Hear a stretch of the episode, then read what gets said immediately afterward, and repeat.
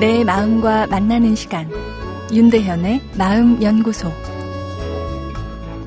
안녕하세요. 화요일 윤대현의 마음 연구소입니다. 오늘은 엉뚱한 곳으로 터져 나오는 분노 조절법에 대해 알아보겠습니다. 어제 유독 친정 부모님 앞에서 애들을 야단치는 청취자분의 사연을 소개해 드렸는데요.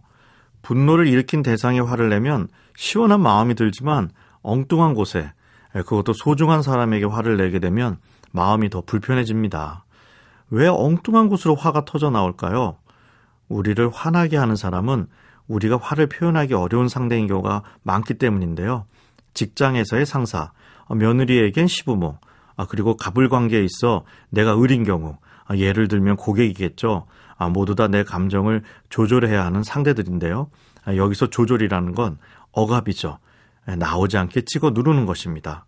어, 그러다 보면 치약의 입구가 막혔을 때 옆구리가 터져 나오듯이 엉뚱한 곳으로 분노 감정이 터져 나오게 됩니다. 가까운 사람이나 전혀 알지 못하는 사람한테 말이죠. 어, 저도 회사 일로 짜증이 났을 때 엉뚱하게 주차 관리를 하는 분께 마구 화를 낸 적이 있습니다.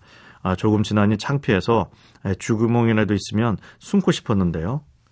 요즘 화를 잘 낸다고 느껴지면 내 뇌에 관계 예민도가 증가했다고 생각해야 합니다. 그냥 스쳐 지나가던 외부의 자극에도 알레르기 반응처럼 내 뇌가 거친 감정 반응을 보이는 상태인 것이죠.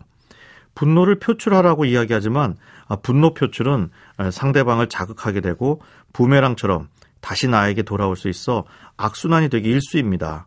관계 예민도가 더 증가하게 되는 거죠. 관계 예민도가 증가했다는 것은 뇌가 전투 상태라는 것입니다. 그렇기에 내 뇌에 지금은 평화 상태라는 메시지를 주면 분노를 다 표출하지 않아도 관계 예민도를 줄일 수 있는데요. 하지만 평화 상태다라고 어, 말로만 내 마음에 이야기하는 건 도움이 되지 않습니다. 피곤한 마음은 논리적 설득에 저항하기 때문인데요.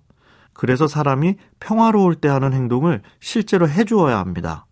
친구와 맛있는 식사를 하며 어, 속마음을 털어놓는 것, 파란 하늘을 바라보며 자연의 여유를 만끽하는 것, 좋은 영화나 공연을 보며 뇌를 이완시키는 것이 그런 행동들이죠. 어, 팔자 좋은 소리라고요? 네, 맞습니다. 이렇게 우리 뇌가 팔자가 좋구나 느껴야 화를 내지 않습니다.